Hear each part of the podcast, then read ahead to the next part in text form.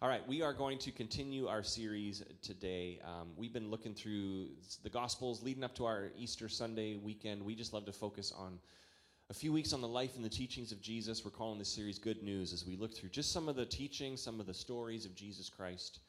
Um, and I just encourage you over the next couple of weeks, just spend some time maybe reading the Gospels, preparing your heart for Good Friday service. We'd love to have you here, Good Friday service just a great time to pause and remember what Jesus did for us dying on the cross. And then Easter Sunday is going to be great. And we're doing a good job today. Maybe it's spring break. Normally the 10:15 is packed, so thanks for coming. But I think a few people have found other services, especially uh, Easter weekend, Saturday night 5 p.m. and then Sunday morning at 9 and 11:30. Uh, the 10:15 usually gets pretty jammed, but we're glad you're here today. Um, we're going to be in Luke chapter 5, and we are telling the story today in Luke chapter 5. There's three stories of three different miracles that took place. So if you have your Bible, turn to Luke chapter 5. That's where we're going to be today. And I encourage you to bring your Bible to church, underline some things. Maybe you want to highlight some things, make a few notes. And the, really, the goal of that is just so that the Bible becomes something that's more than just something you see on a screen on Sunday mornings, or maybe you open once a week. But throughout the week, if you wanted to even read Luke chapter 5 and kind of look at some of these stories and make some notes of what we talked about today, really it's about getting the Word of God in your life and applying to your life. So that's what our goal is. But we're going to be in Luke chapter 5, and there's three stories here. We're going to look at them in a little bit of detail, but I just want to kind of highlight them. And maybe you've heard these stories before. The first one is Jesus with the fishermen and he is teaching he and we mentioned this last week sometimes the crowds would be so great that in order for jesus to teach he would have the crowds on the shore and then he'd get into a boat and go offshore just a little bit so that he could kind of get away from the crowds to be able to teach them. And that's what he did. And there was some fishermen on the on the shore um, and uh, he and jesus is there wanting to teach the crowds that are there and the fishermen are there cleaning up all their stuff. They've been fishing all night and he says hey let's pull off the shore a little bit. Would you let me teach from the boat he does, and then he tells them to go into the water and cast their nets, and there's the miraculous catch of fish. The disciples, well, they would become the disciples. It was Peter, James, and John. There were no disciples at that moment, but they they kind of protest in the moment. They're like, "Oh, wait, we've been fishing all night. We haven't caught anything." Um, I'm not a fisherman, and when I do, I can relate to that. I don't catch anything. Dennis can relate to that too. Um, not that you don't, that I don't when I fish with Dennis, I catch stuff because I just do what he says.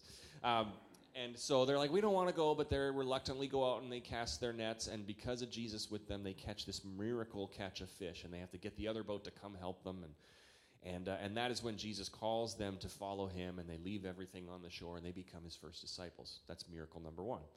Second story is a man with leprosy who approaches Jesus, and he knows that Jesus has been healing people, and he approaches Jesus and saying, Jesus, if you're willing, you can make me clean. And Jesus heals this man of leprosy. And the third story today, the third miracle, is maybe one of my favorite stories in Scripture. It's the story of a man who's paralyzed and has his friends carry him on a mat to be with Jesus. And Jesus is teaching in a house, and they, these friends know that they got to get their friend to Jesus because Jesus is healing people. But they get there, and there's such a crowd around them, they can't even get in the house. And so what they do is they carry their friend up on the roof of the house, and they cut a hole in the roof and lower the man down from the roof, like man descending from the roof. Think like Lady Gaga at the Super Bowl halftime show, like descending down, almost exactly like that, right? Um, and the and the man is lowered right in front of Jesus, and Jesus performs a miracle and heals this man. Great, great stories. And here's what I want to start with today, because a lot of times church can be a lot of things for a lot of people and you come here and you're like well i'm just coming because i want my kids to grow up in church or i grew up in church and i hear it's a good thing to do or my friend invited me and or uh, my, my in-laws keep harassing me and the only way to keep them happy is to show up to church once in a while. We're glad you're here. But here's the thing. Part of our faith and what we get from these stories and maybe this is what you need to hear today. Part of our faith is just believing that Jesus can perform miracles. Still, amen. Today, right? That he performs miracles. There's an element to our faith that is supernatural, that we're believing that God still can heal those who are sick, that God can still pro- provide in miraculous ways. And so I think right off the bat, we just have to recognize, and there's going to be a time for us to pray for this at the end of service. But we got to recognize our faith needs to be there that Jesus still is miraculous. Amen? He still performs miracles. He's the same God that he's always been. And so that's what I want part of us to have uh, our focus on today is just yeah, have our faith rise. Jesus performs miracles as we see in these stories. But each of these stories, there's a whole lot more going on, and I want to dive a little bit deeper into each of these stories because there's a different work, there's a deeper work, there's a whole lot of other things happening in these stories that aren't, you know, the main miracle. Even though the main miracle is awesome, there's all these other hidden things in there that I wanted to highlight today. So that's what we're going to do. So go back to the first story the Jesus and the crowd and the boat and the no disciples yet, but he asks Peter, Hey, Peter, uh, get in the boat with me. Let's pull off to the shore, off the shore a bit. Let's teach the people on the shore. And when that happens, he says, Okay, Peter, I want you to pull out into the lake and we're going to fish some more. And this was as Peter, James, and John were cleaning their nets, meaning they were done. They'd been fishing all night. They were ready to go home. They were tired. And here's where we pick up the story Luke chapter 5, uh, verse 4 through 11, and the words will be on the screen if you don't have your Bible today. When he had finished speaking, he said to Simon, who would become, he's known as Simon Peter, Put out into deep water and let the nets down for a catch. And Simon answered, Master, we've worked all night and haven't caught anything, but because you say so, I will let down the nets. Now, he's calling him Master not because he's decided to follow him yet. This is from what we can tell, the first time Jesus met Peter. Peter was not a disciple yet, but he called him master because this was a sign of respect or a term of respect for any Jewish person. If there was a rabbi or a teacher, as Jesus was, they would respectfully call them master. That's what's happening here. Master, we've worked hard all night, haven't caught anything, but because you say so, because you're a teacher, because you're a man of God, um, I will let down the nets. And when they had done so, they cut, caught such a large number of fish that their nets began to break. And they signaled their partners in the other boat to come and help them. And when they came, they filled both boats so full that they began to sink. And when Simon Peter saw this, he fell at Jesus' knees and said, Go away from me, Lord. I am a sinful man. For he and all his companions were astonished at the catch of fish that they had taken. And so were James and John, the sons of Zebedee, Simon's partners. And Jesus said to Simon, Don't be afraid. From now on, you will fish for people. So they pulled their boats up on the shore and left everything and followed him. So there's a whole lot going on in this story that goes beyond the miraculous catch of fish. But that miraculous catch of fish is good enough for these fishermen who that was their livelihood had spent all night getting nothing probably thinking great i'm not making any money times are tough and all of a sudden jesus shows up and they have this miraculous catch of fish and so, first of all, they'd be saying, Yay, God has provided. This is a miracle. But Peter's response is interesting because his response that he says to Jesus is, and you read it there Jesus, go away from me, for I'm a sinner. Interesting, right? Not a, yay, we're going to sell these fish and make a ton of money. It's, Jesus, go away, I am a sinner. Why is Peter saying that? Peter is recognizing that he is with a man of God. When he when he sees this, he's heard Jesus teach, and now he's seen this miracle happen. He starting to recognize this is not maybe even just a man of God, but maybe the Son of God. And instantly his mind goes to his fallen state, recognizing, I am a sinner.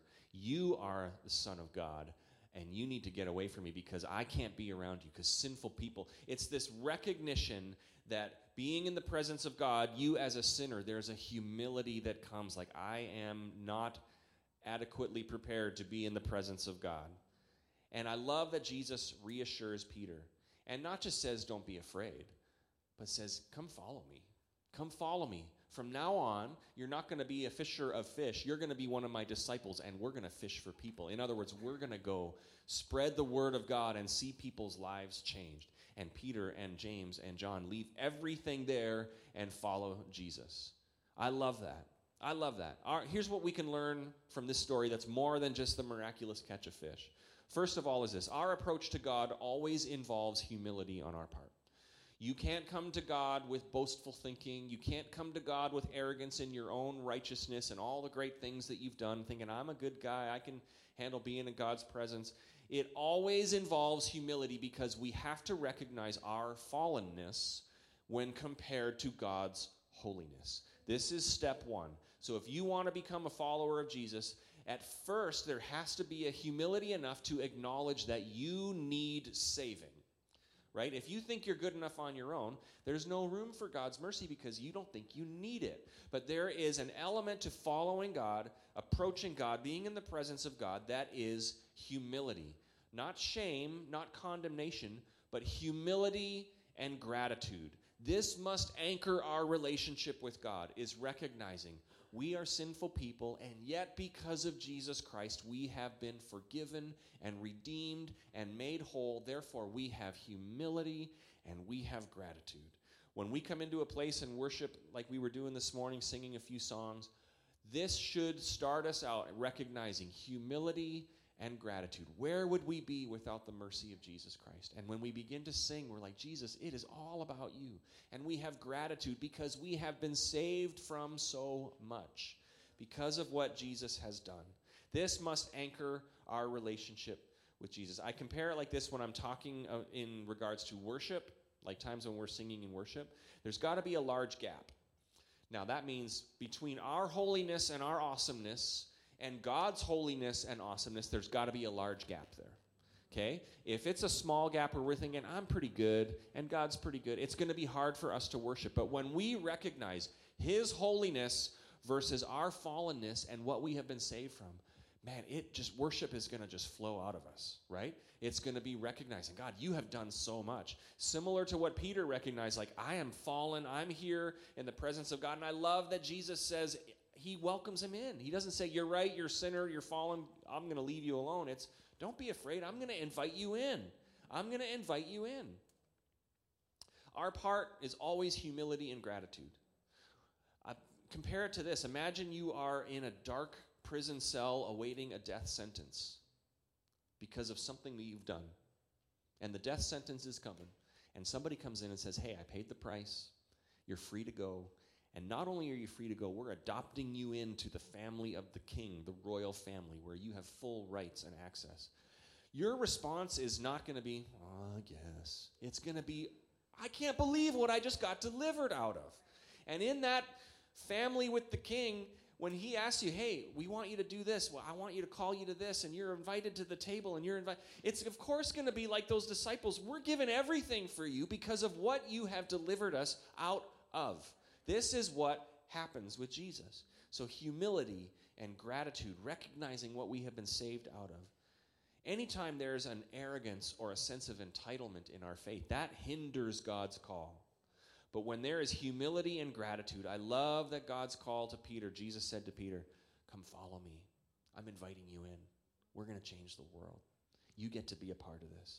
I love this. I love that Jesus' response was reassuring him and calling him to follow him, to invite him in. This is what we're going to see throughout these stories. Our God is the God who invites people in.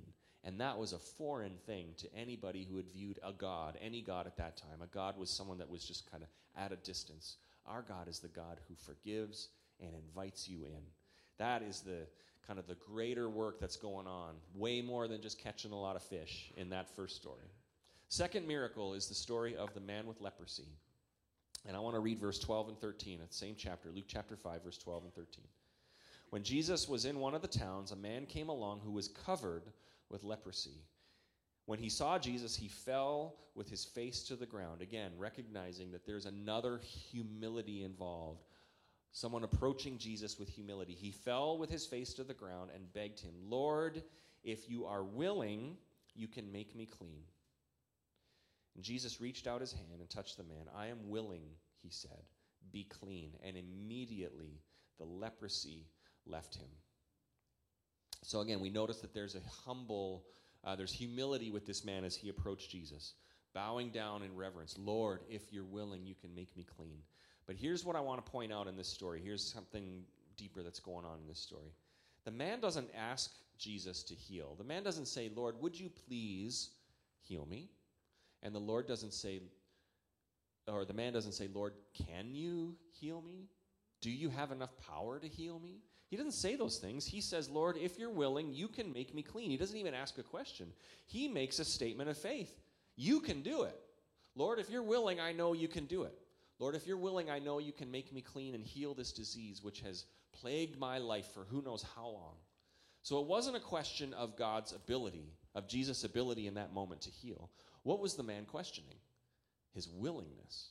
If you're willing, you can make me clean. For some reason, this man is concerned with Jesus' willingness to heal him. And I think this part of this story can speak to someone today that maybe there's someone here, you've been praying for something for a long time. There's something going on in your life that you've been dealing with, or a family member or a friend, something that you have been praying for for a long time, and it seems like nothing is happening. And you can relate to this guy who probably has seen miracles happen in other people, and he's wondering if it's ever going to happen for him. Anyone ever been there? God, I see you moving in other people's lives. Here's something I am praying for for a long time. So, for whatever reason, he is concerned about Jesus' willingness to heal. Now, he's seen other people healed, he's heard the stories of Jesus, and I think that his uncertainty about Jesus' willingness to heal is because of his sickness. It's because of this disease, leprosy. Leprosy was another disease that was an outcast disease. You were shunned from everybody if you had this disease. Family, friends, everyone kept you at a distance because medically they were concerned that the disease would spread. But also, it was a spiritual thing where they thought that the view at the time was if you had leprosy, that's a sign that you have been cursed by God, that God is mad at you, and that there is a reason for this, and so we're going to keep you at a distance. This was not just a disease on the outside that would affect you physically, this was debilitating on the inside because you had no social interaction, no support. You were on your own. Nobody could get even close to you, certainly not touch you. And anytime that you were coming close, or people were coming close to you, or you were approaching other people, you had to let them know you had this disease. And it would be very common for these people in this situation to have to yell out, unclean, unclean, as people were approaching, right? Unclean, don't get too close because there's leprosy going on here, right? Imagine having to do that. Imagine having to do that. We think that would be handy maybe with some middle school boys. Um, right? And the parents of middle school, although we can usually tell from quite a distance, oh, unclean in a different way, right? They need to take a shower. Um, this, imagine having that for your whole life, approaching people, having to tell them right from the get go, I have this thing, don't get close to me, I'm unclean. And all that would go along with that. I have this thing that causes me to be an outcast. You don't even want to get near me. You don't want to touch me. And we're pretty sure that God wants nothing to do with me. This is what is leading to this guy's um, uncertainty whether God is willing to heal because he thinks that God has also shunned him. So for him to approach Jesus just shows a great step of faith for this guy because these people would not approach people with that disease. But he approaches Jesus. And that's a huge step of faith. And we see that Jesus is willing to heal. He is able and he is willing which would speak volumes to this man, more than just being healed of leprosy, which is great. Also, what the, the, the kind of the hidden miracle that's going on today, in, it, or going on in this story, is the work that's going on in this guy's life. Not only is he healed on the outside, but Jesus is willing to heal him, which means that he is accepted by God, which means this guy is saying, Jesus has accepted me. He's not shunning me like everything else, everybody else was. The fact that Jesus reached out and actually touched him to heal him alone, that touch was maybe the first time this guy had been touched by anybody in years. So, what is going on in this guy's heart is not only am I healed on the outside, God is doing a work on the inside. He is healing me of that hurt. He has accepted me into the kingdom of God. This is what is going on in this guy's life. You are included in God's kingdom. And the, and the message for this guy is where everybody else has pushed you away and cut you off and shunned you, the God of the universe is bringing you in. I love that. I love that. This is the bonus miracle in this story that God is the God of the outcast, that He is for the outcast, that the outsider, the person that the whole world says, we want nothing to do with that person. That's the people that God reaches out and say, You're involved, you're included, you are accepted. This is the great moment kind of the deeper moment in that second miracle. All right, third miracle. I mentioned this is one of my favorite stories. I love this story. The paralytic and his friends. We're going to read verse 17 through 19. Now, I don't know if these stories are all happening back to back. This is a pretty detailed account Luke, the writer of the Gospel of Luke, was keeping a pretty detailed account of all the things that he had heard. So Luke wasn't there at this moment, but Luke went years later and said, I've heard all these things about Jesus, so I'm going to talk to all the eyewitnesses and everybody who was there. And this is what Luke did, writing this down. That's what we get to read today. So I don't know if these were like right after one another, but they would have been pretty close in time, these all these miracles. So, verse 17. One day Jesus was teaching, and the Pharisees and the teachers of the law were sitting there. They had come from every village of Galilee and from Judea and Jerusalem, and the power of the Lord was with Jesus to heal the sick. Some men carrying a paralyzed man on a mat and tried to take him into the house to lay him before Jesus. When they could not find a way to do so because of the crowd, they went up on the roof and lowered him on his mat through the tiles into the middle of the crowd, right in front of Jesus. We're going to pause there for a minute. There's a lot going on in this moment. I love this story. There's a lot of characters in this story. So, for starters, now, because Jesus has been healing people and the word is getting out, now the Pharisees and the religious rulers are hearing about it and they're like, oh, this guy's claiming to be working on behalf of God. We got to go. We got to check this guy out and discredit him. That's their goal. That's their goal here.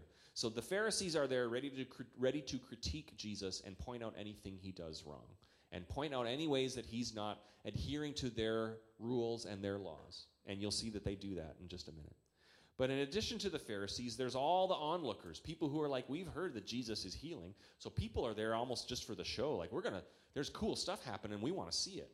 So there's all these crowds of people. And then there's the man, the paralyzed man who's been carried on a mat. But the people I love most in this story are the friends, the friends of this man who are carrying their friend who's paralyzed. Now, I don't know how long they've had to carry him, but that's got to be hard work, carrying a friend for that long. And they get to the house and they see all the crowds. Now, if I'm being honest, in that moment, and I'm one of the friends, there would have been a great temptation to see the crowds and just be like, oh, you know, sorry, bud, right? We'll try again some other. The line's the line's way too long. Like you're like you're with your kids at the Star Wars ride at Magic Kingdom, and you're just like, there's no the the ride the line's way too long. Maybe we'll try on off peak hours. Maybe he's got like another time we can come back. There would have been that moment like we've carried. We just can't go any further. I love that these friends are not deterred. I love that these friends they have perseverance in their faith. There's a reason the Bible talks about persevering in faith. These friends have it. They're like, we're not stopping now. We're getting you in front of Jesus. I don't care what we have to do. And turns out they had to climb onto the house with their friend, cut a hole, like remove the ceiling tiles, and then there would have been a lot of straw and mud, like a mud roof under these tiles, and dig through that and i'm sure there's a, i'm sure it didn't happen quickly and i'm sure while jesus is teaching there's bits of roof falling down and they're like we don't care we're getting our friend to jesus this is the friends in this story are great for their perseverance i love their perseverance i love that but here's what i want to focus on i want to focus on verse 20 so the next verse verse 20 says this when jesus saw their faith, he said, Friend, your sins are forgiven. I'm going to just keep that up there for a minute. When Jesus saw their faith, he said, Friend, your sins are forgiven. We're going to look at a bunch of things. There is so much in that verse that you might just breeze over when you're first reading it. But this is going to be like one of those puzzles. Maybe you're reading your People magazine or something, and there's a puzzle where it's like there's eight differences between this picture and this picture. Can you spot them? And like there's a lapel pin that's on the different side. Or anyone ever done those? And I can. I'm always there. There's always a couple that I'm like, yeah, no one's ever going to think about that. And then there's some that are super obvious. Okay, so this is going to be like one of those. You don't gotta you don't got to say the answers out loud, but there's four things that are interesting about this that kind of jump out at me about that verse. Okay, so in your mind you can think, okay, there's four interesting things about that, and make a little list in your head. And now in a moment when I mention them, you can say, oh yeah, I, I thought of that one, even though maybe you never did, but that's okay. All right, so here's what we're going to look at. There's four things from that verse, four things that jump out that are significant about significant about that verse that says when Jesus saw their faith, he said, "Friend, your sins are forgiven." Okay, the first one is this. Throw that next slide up. When Jesus saw their faith, did anyone think of that one? When he saw their faith, whose faith? So the guy, the paralyzed man, is looking for a miracle, and Jesus saw their faith, the friend's faith. That's amazing. So we think about times when we're like, oh, I just don't know if I have the faith to believe that. What the story is telling us that Jesus responds for this guy because of his friend's faith that your faith makes a difference in the lives of other people That's amazing to me, right? Your faith impacts other people. That God will look at your faith and say, I know that you have been praying and I know that you have been persevering for this person. So this person's going to receive a miracle because of your belief in your heart. That is sobering and that is humbling to me. We need friends like this. You need friends like this in your life. You need friends like this in your life. People that are going to have strong faith that are going to say, "It doesn't I'm not getting deterred. I don't care what kind of lineup or lineup there is in front of the house. We're getting you to Jesus." We need friends like that in our lives, right? We need people who are going to just say, I got you. I'm carrying you. I'm bringing you to Jesus. My faith is going to be enough for you to get through this. So, if you are going through something, you need to look around and say, Do I have friends that are going to lift up my faith, that are going to carry me through this? And if you don't, you got to find some friends like that. But more than that, we need to be these friends for other people right? This is why you're in the world you're in. This is why you're a part of your community, your family, your workplace, your school.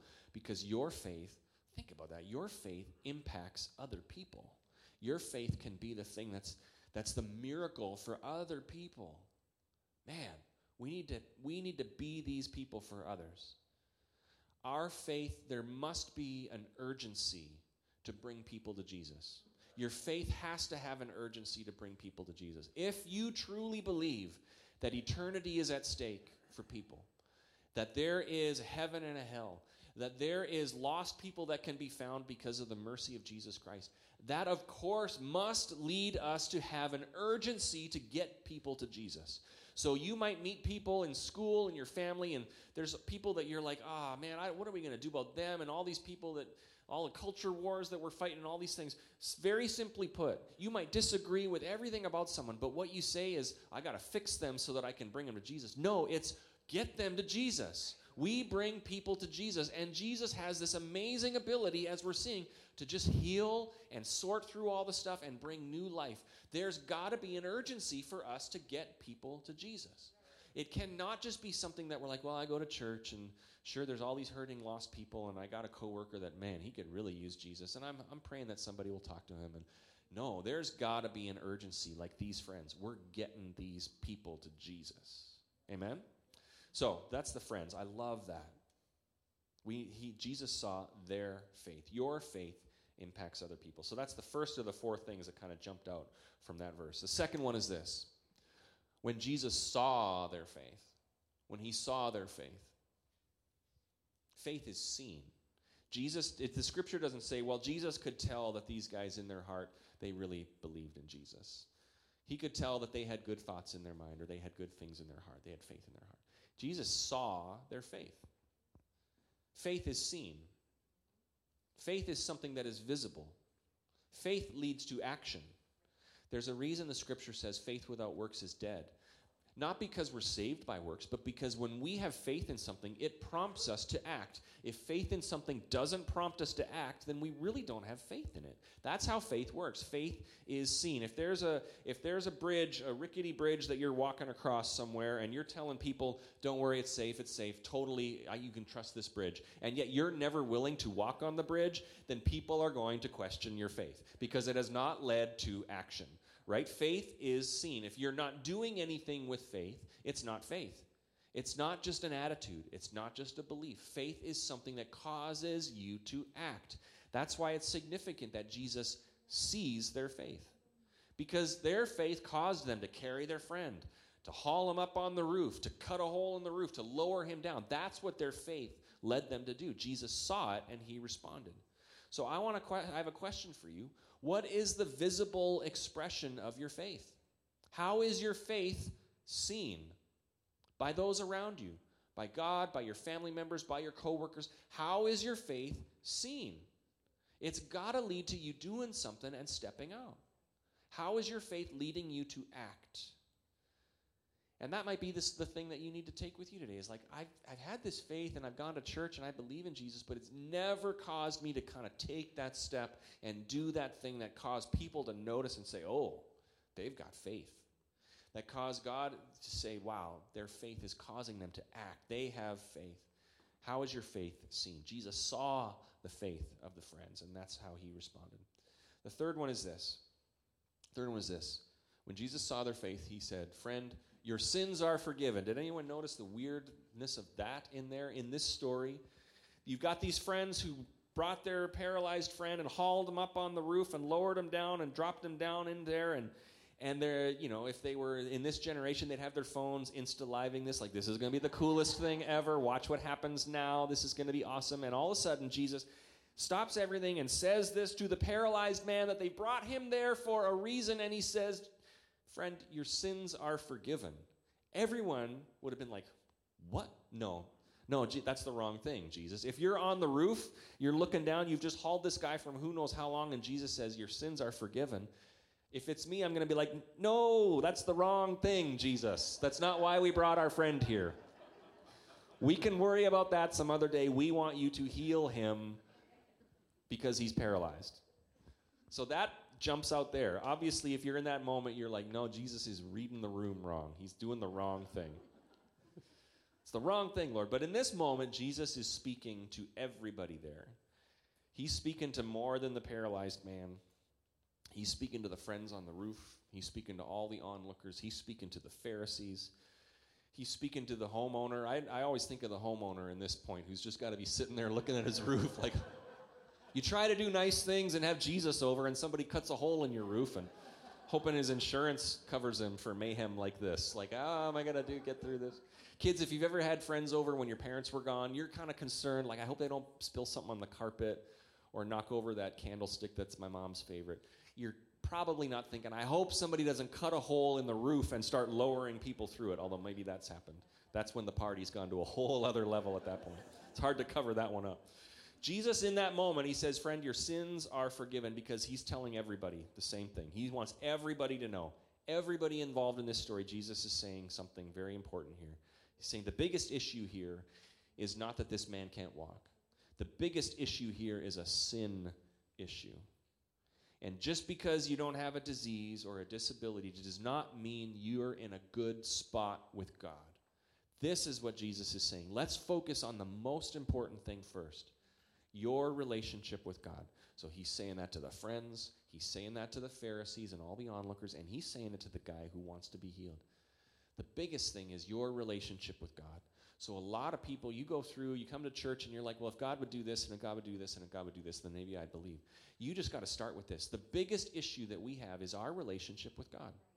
That is, our sin is what's separating us from God. And so for Jesus to come in and say, friend, your sins are forgiven, is the biggest miracle that we could ever receive. And may we never take it for granted. May we never lose sight of that. When we come into a church service like this, like I mentioned earlier, it should always be I have been forgiven of so much, and I have been made right in the eyes of God, and I have a relationship with Him. And that's the biggest thing. So if it ever lose sight, if we ever lose sight of that, and like, well, God, you need to do this, and you need to do this, and I wish you would do this. God can still work in these situations, but first and foremost, the biggest thing is I have been redeemed by Jesus Christ. When we come together on Good Friday service, that's just a time for us to remember I have been forgiven because of the death and resurrection of Jesus Christ. This is what Jesus is letting everybody know. We got to work on the biggest thing first. The sin is the biggest problem. And the forgiveness of Jesus is the way to be accepted and forgiven and brought into the family of God. And I love that he says this to this man, the paralyzed man, because similar to the man with leprosy, everyone would think that this man's paralyzed because of sin. And if you've ever been told that something tragic happened in your life because of sin in your life and God's mad at you, I apologize for anyone who's ever told you that. That is not how God works. But he's telling this man who's paralyzed, and he's telling everybody else, and I love this, that even this guy can be accepted. A lot of people are saying, well, he's an outcast, just like the man with leprosy. And Jesus is saying, this man's sins are forgiven. He is accepted by God. I love that. And the fourth thing, the final thing about that verse, next verse is this friend. Just the word friend. The fact that Jesus, the Son of God, is calling this man friend. The idea of being a friend of God is foreign to these people. And maybe foreign to you as you're listening because you think of God as far off and angry and just waiting for you to mess up so he can cause, you know, all sorts of bad things in your life. A lot of people view God that way. Everybody viewed the gods this way in this time. The idea of being a friend of God was a foreign idea. But this is the message that Jesus is saying to this man. You're accepted. You're accepted. And he wanted everybody to hear it. This man is accepted into the family of God. That his disease, his status, that nothing about his life disqualifies him from receiving the mercy of Jesus Christ. And I'm sure he was kind of drawing a comparison to everyone knew the Pharisees there, the religious rulers who were all about excluding and keeping people at a distance. Jesus is saying, Our God is the God who brings people in. That's a miracle. That's a miracle for us. He calls you friend. The God of the universe calls you his friend. So, how does this happen? It does not matter about your past or your lifestyle or your status or your wealth or if you're sick or healthy or all the mess that's going on in your life. None of that matters. It is the mercy of Jesus Christ. And we receive it, like we said in the first story humility and faith. We believe Jesus can do it. We believe he's the Son of God. And humbly we say, We need it. We need it. And that's all you need to be received and accepted into the kingdom of God because of what Jesus has done. Amen? So, if I wrap up now, you're going to be like, well, what about the rest of the story? Did I actually get healed? Well, there's good news. Verse 21, it says this The Pharisees and the teachers of the law began thinking to themselves, Who is this fellow who speaks blasphemy? Who can forgive sins but God alone? And Jesus knew what they were thinking and asked, Why are you thinking these things in your hearts? Which is easier, to say your sins are forgiven, or to say, Take up your mat and walk? But I want you to know that the Son of Man has authority on earth to forgive sins. So he said to the paralyzed man, I tell you, get up, take your mat, and go home. Immediately he stood up in front of them. That's got to be a cool moment, right? Stood up in front of them, took what he had been laying on, took the mat that he'd been laying on for years. Uh, where am I? Took the mat that he'd been laying on and went home praising God. I bet he did. And everyone was amazed and gave praise to God. And they were filled with awe and said, We have seen remarkable things today. I love that line. We've seen remarkable things today. When you're a part of a life of faith, when your faith leads you to act, when you are a part of the kingdom of God and a church family like this, when we are living a life of faith, there's going to be so many days that you look at someone and be like, we have seen remarkable things today, right? This is the life of faith. There are so many times that Christy and I will say to each other, because we see God moving, we see God healing people, we see God performing miracles in the lives of this church and the people in our community. And we just say, that's remarkable. We've seen remarkable things today, and we'll say, Can you believe we get to be a part of this? We get to see what God is doing. This is what you're invited into, this is what we get to experience. So, whatever message and whatever story you need to hear today, just receive it today. Are you receiving what God's speaking to you today? So, as we close, let's stand together, and here's what I want to do. We're going to pray, but I want to do this as we uh, as we close this service. Let's just bow our heads. And if you receive what God is speaking to you today, or you're reaching out and saying, God, I need a touch from you today, or I need you to heal this situation, just lift up your hands to God as a sign. God, we receive it. We need you today. Our faith is lifted today. If that's you, lift up a hand. If you're here today and you're saying, God, I need forgiveness of my sin and I need my relationship with you to be right, that's the biggest thing that I need to have happen today. If you would humbly admit that you are a sinner, and in faith you would say, I know that you died and rose for me. That's what you need to do. And then you are recipients of God's grace today. So if you want to do that, just lift up a hand to God and say, God, I need that. Maybe it's you that you have had faith that you're you're believing for something for God to do and your faith used to be strong, but now you're kind of like that guy thinking, I don't know if God's ever to do this. I want this to be a moment where we reignite our faith. And if that's you, just lift up a hand to God. Say, God, I'm reigniting my faith. I'm praying for this situation. I need you to move. I need you to heal someone physically. I need you to do a work in my body, in my spirit, in my family. Whatever it is, God, we again, we collectively ignite our faith and say, God, we know that you work miracles. We know that you are the God that redeems, that God that heals, that provides. And we've seen these stories. And in faith, we declare that you are the same God today that did these miracles thousands of years ago. So in faith, we're praying for miracles for the supernatural. We're praying for physical healing today, God. And maybe there's people today, God, that just feel like they're on the outs. They have been told by others that they are excluded from God, that there's a reason why God has kept them out. And may they be reminded today that you are the God that brings in, the God that includes. Our humility and our faith always results in you welcoming people in. And so, Lord, we praise you. And if that's what you need from God today, just lift up your hand and say, God, I just need to know that you're with me, to know that you're watching out for my life, that I am close to you, that I am a friend of God. So, Heavenly Father, we pray today, whatever work you need to do in everybody who's listening to this message, I pray that right now that you would speak to their hearts. If it's a message of salvation, if it's a message of care and healing and provision, if it's a message of just reminding people that you are with them, that you are bringing them close, that they are a friend of God, do that work in every life today. We thank you, Lord. We praise you. I pray for those who are in need of miracles today. Again, God, we pray that you would provide. We believe it. We believe it. We know that you can heal, so Lord, we're praying for that. And I pray that the life of this church would just be marked with so many days that we just leave either a church service or an encounter in the community or whatever it is, and we just say, We have seen remarkable things today because of what you are doing in our lives and through our lives. And that's what we're praying for today. So, Lord, build your church, uh, draw us closer to you, make us more like you. In Jesus' name we pray. And everybody said, Amen. Amen. If you would like someone to pray with you, we've got prayer team members who will be up at the front. And maybe, as Colonel mentioned, that prayer card on the back of the Connect card, fill that out. We would love to pray with you this week. Otherwise, God bless you. Have a great week. We'll see you next Sunday.